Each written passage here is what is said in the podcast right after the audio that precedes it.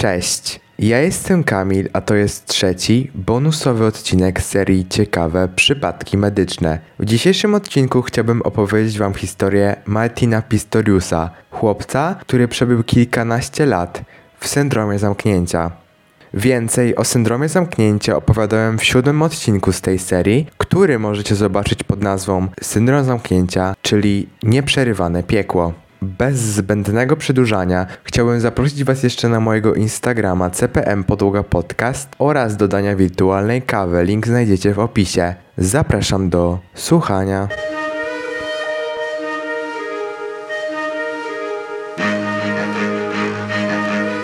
Wyobrażacie sobie być całkowicie świadomi, ale nie móc się ruszać i mówić? Wyobraźcie sobie, że to trwa przez 12 lat.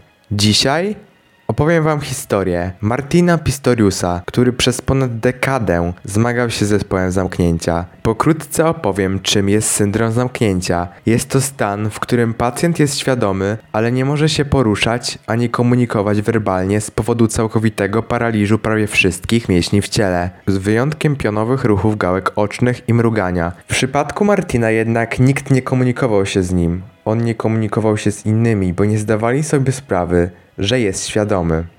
Zacznijmy od początku. Martin Pistorius urodził się 31 grudnia 1975 roku w Johannesburgu, który leży w północno-wschodniej części południowej Afryki. Do 12 roku życia jego życie wyglądało całkowicie normalnie. Wszystko zmieniło się, kiedy chłopiec zapadł na tajemniczą chorobę. Martin wrócił z bólem gardła do domu. Nikt nie spodziewał się, że to początek czegoś strasznego. Chłopiec zaczął tracić apetyt, był wiecznie przemęczony, a poruszanie się zaczęło sprawiać mu trudności. Lekarze bezradnie rozkładali ręce, a stan chłopca coraz bardziej się pogarszał. Nie tylko tracił władzę nad swoim ciałem, ale również umysłem. Nie nawiązywał kontaktu wzrokowego i przestawał rozpoznawać twarze. W tym czasie lekarze wysunęli podejrzenia, że może to być gruźlica lub kryptokokoza. Jednak żadne leki nie pomagały. To, co stało się z Martinem do tej pory jest zagadką. Postęp medycyny od momentu, w którym zachorowałem jako dziecko, jest oszałamiający. Mimo tego wciąż nie można wyjaśnić, co się ze mną stało. Oprócz potwierdzenia obecności prądków gruźlicy i kryptokoków, w moim organizmie nie postawiono żadnej rozstrzygającej diagnozy, wyjaśnia Martin po latach.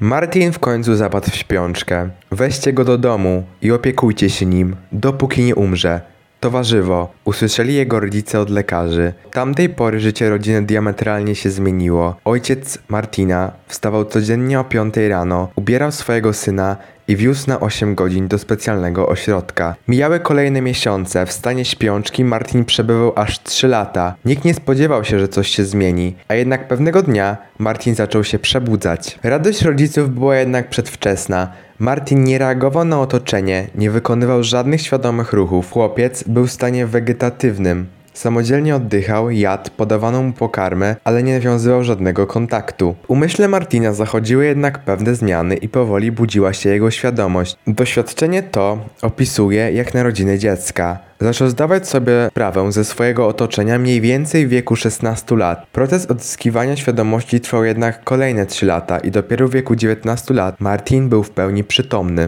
Niestety, ani jego rodzice, ani opiekunowie nie zauważyli, że w chłopcu znów tli się świadomość. Pomimo jej odzyskania, Martin nie był w stanie zapanować nad swoim ciałem. Ten stan w medycynie nazywany jest właśnie syndromem zamknięcia. O syndromie zamknięcia stało się głośno, gdy w 1997 roku Jean Dominic Boba napisał autobiograficzną książkę Motyl i skafander. Opisuje ona między innymi jego przeżycia związane z syndromem zamknięcia. Książka doczekała się również głośnej ekranizacji. Podobieństwo tych dwóch historii jest uderzające. Wiele osób, które przeczytały moją książkę, twierdzi, że nie tylko jest to świetny materiał na film, ale wręcz powinien być nakręcony, twierdzi ze śmiechem Martin. Gdy Martin miał 25 lat, zapanował nad swoim ciałem na tyle, by móc poruszać nieco szyją i się uśmiechać. Ogromną frustrację wywołał w nim jednak fakt, że bliscy każdy uśmiech i celową zmianę pozycji głowy interpretowali jako nieświadome odruchy. Jedyną osobą, która zauważyła, że Martin próbuje się w ten sposób zakomunikować, była jego aromaterapeutka Wirna. To ona nakłoniła rodziców Martina, by zgodzili się na przebadanie chłopca w Centrum Alternatywnych i Wspomaganych Metod Komunikacji na Uniwersytecie w Pretorii. Nikt nie nawiązał jednak dużych nadziei z wizytą. Sam Martin wspomina, że bardzo obawiał się faktu, że specjaliści mogą nie dostrzec w nim tego, co widziała Wirna i uznać, że jest jednak warzywem. A jednak się udało. Za pomocą ruchu gałek ocznych Martin wskazywał na planszach odpowiedzi na pytania, które zadawali mu lekarze. Informacja o tym, że Martin jest jednak świadomy, była szokiem dla rodziny i opiekunów. Rodzice Martina postanowili jednak, że zrobią wszystko, by umożliwić mu komunikację ze światem. Wkrótce Martin dostał pierwszy komputer z oprogramowaniem umożliwiającym mu porozumiewanie się. Program zawierał zbiór słów, które Martin mógł wybierać, a następnie odczytywane były przez syntezator mowy. W tym czasie odzyskał nieco władzę w prawej ręce i jego stan był na tyle dobry, by mógł samodzielnie obsługiwać maszynę. Jestem ogromnie wdzięczny, że w ciągu ostatnich lat odzyskałem władzę w prawej ręce i wzmocniły się moje górne części ciała. Wciąż nie wiem, czy odzyskam więcej funkcji. Nikt jednak nie wie, co kryje przyszłość. Jeśli mam być jednak szczery, nie zaprząta mi to głowy. Staram się po prostu czerpać przyjemność z życia, wyjaśni Martin. To był dla Martina początek nowego życia. Dzięki temu, że matka codziennie spędzała z nim kilka godzin, wprowadzając nowe słowa do programu, jego możliwości komunikacji wciąż się powiększały. Choć Martin stracił umiejętność czytania oraz wykonywania prostych rachunków liczbowych, szybko okazało się, że ma niezwykły talent informatyczny. Pomimo swojej niepełnosprawności, o wiele szybciej niż matka, pojmował, jak działa obsługiwany przez nich program.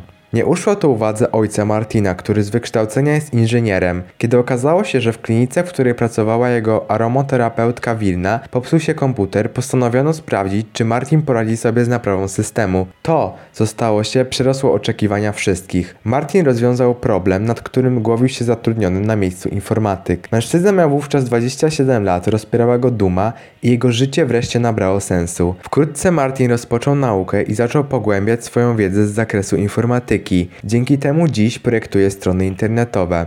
Martin był w pełni sprawny intelektualnie, nauczył się na nowo czytać i pisać, zaczął kształtować swoją karierę. Czegoś mu jednak brakowało. W wieku 33 lat, w czasie rozmowy na Skype ze swoją siostrą mieszkającą w Wielkiej Brytanii, Martin poznał jej koleżankę Joannę. Choć mężczyzna do dziś posługuje się syntezatorem mowy, nie stanowiło to dla nich żadnego problemu. Para zaczęła spędzać godziny na rozmowach. Wkrótce Martin udał się w podróż do Europy i poznał Joannę osobiście.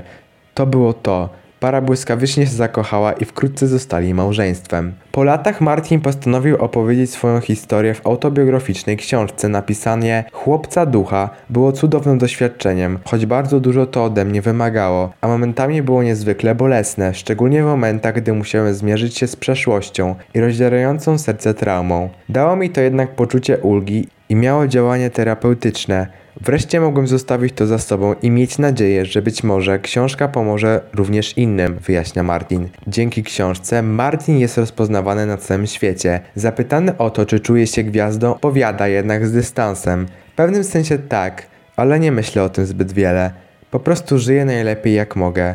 Pracuję bardzo ciężko, by móc zapewnić wszystko mojej rodzinie i w przyszłości spełnić nasze marzenia. Obecnie Martin pracuje jako grafik i web designer. Wciąż porusza się na wózku inwalidzkim i korzysta z syntezatora mowy. On i Joanna mieszkają w Wielkiej Brytanii. Para planuje w przyszłości dzieci. Chciałbym odnieść na tyle duży sukces, by moja żona nie musiała pracować i żebyśmy mogli kupić dom, w którym jeśli Bóg pozwoli, wychowamy dzieci. Oczywiście chciałbym zmienić na lepszy świat, ale jeśli tylko będę mógł wieść dobre życie i być świetnym mężem, będę szczęśliwy. To nie koniec tej historii. Po latach wyszły dość smutne fakty, kiedy Martin przebywał w zamknięciu. Mam nadzieję, że umrzesz, powiedziała kiedyś jego matka, stojąc nad łóżkiem swojego syna. Do dziś ma wyrzuty sumienia. Wiem, że moje słowa były okropne. Po prostu w końcu chciałam poczuć ulgę. Nie przypuszczałam, że Martin może mnie słyszeć, wspomina kobieta. Była w błędzie. Chłopiec słyszał każde słowo. Myślałem, że jestem skazany, a nie mam możliwości ucieczki. Nikt nigdy cię nie pokocha, nie doznasz czułości. Takie myśli mnie prześladowały, opowiada Martin. Mówi, że jedyną opcją, która mu pozostała, było odganianie wszelkich myśli. Po prostu egzystowałem, o niczym nie myśląc. To tak, jakby samemu sobie pozwolić na nieistnienie, wspomina mężczyzna. Dodaje, że właściwie codziennie, kiedy ojciec odwoził go do ośrodka, sadzano go przed telewizorem, którego na okrągło leciał program dla dzieci Barney i przyjaciele. Boże, jak nienawidziłem Barneya, mówi Martin. W końcu udało mi się nawet pogodzić ze słowami matki. Dlaczego chciała, żebym umarł? Zastanawiałem się. Z czasem dotarło do mnie, jak wielkiej musiała być rozpaczy. Za każdym razem, kiedy na mnie patrzyła, widziała tylko okrutną parodię swojego dziecka, które tak mocno kochała, mówi Martin. Książkę Martina Pistoriusa pod tytułem Chłopiec Duch możecie zakupić m.in. w Empiku. A może ktoś już z Was ją czytał? Dajcie znać na Instagramie CPM Podłoga Podcast. To już wszystko w dzisiejszym odcinku. Dziękuję za wysłuchanie tej historii i zapraszam na kolejne odcinki podcastu, które są w każdy czwartek o 20. Bonusowe odcinki, takie jak ten, możecie zobaczyć od czasu do czasu w niedzielę o godzinie 16. Dziękuję wszystkim za obejrzenie. Życzę miłego dnia. Dziękuję. Cześć.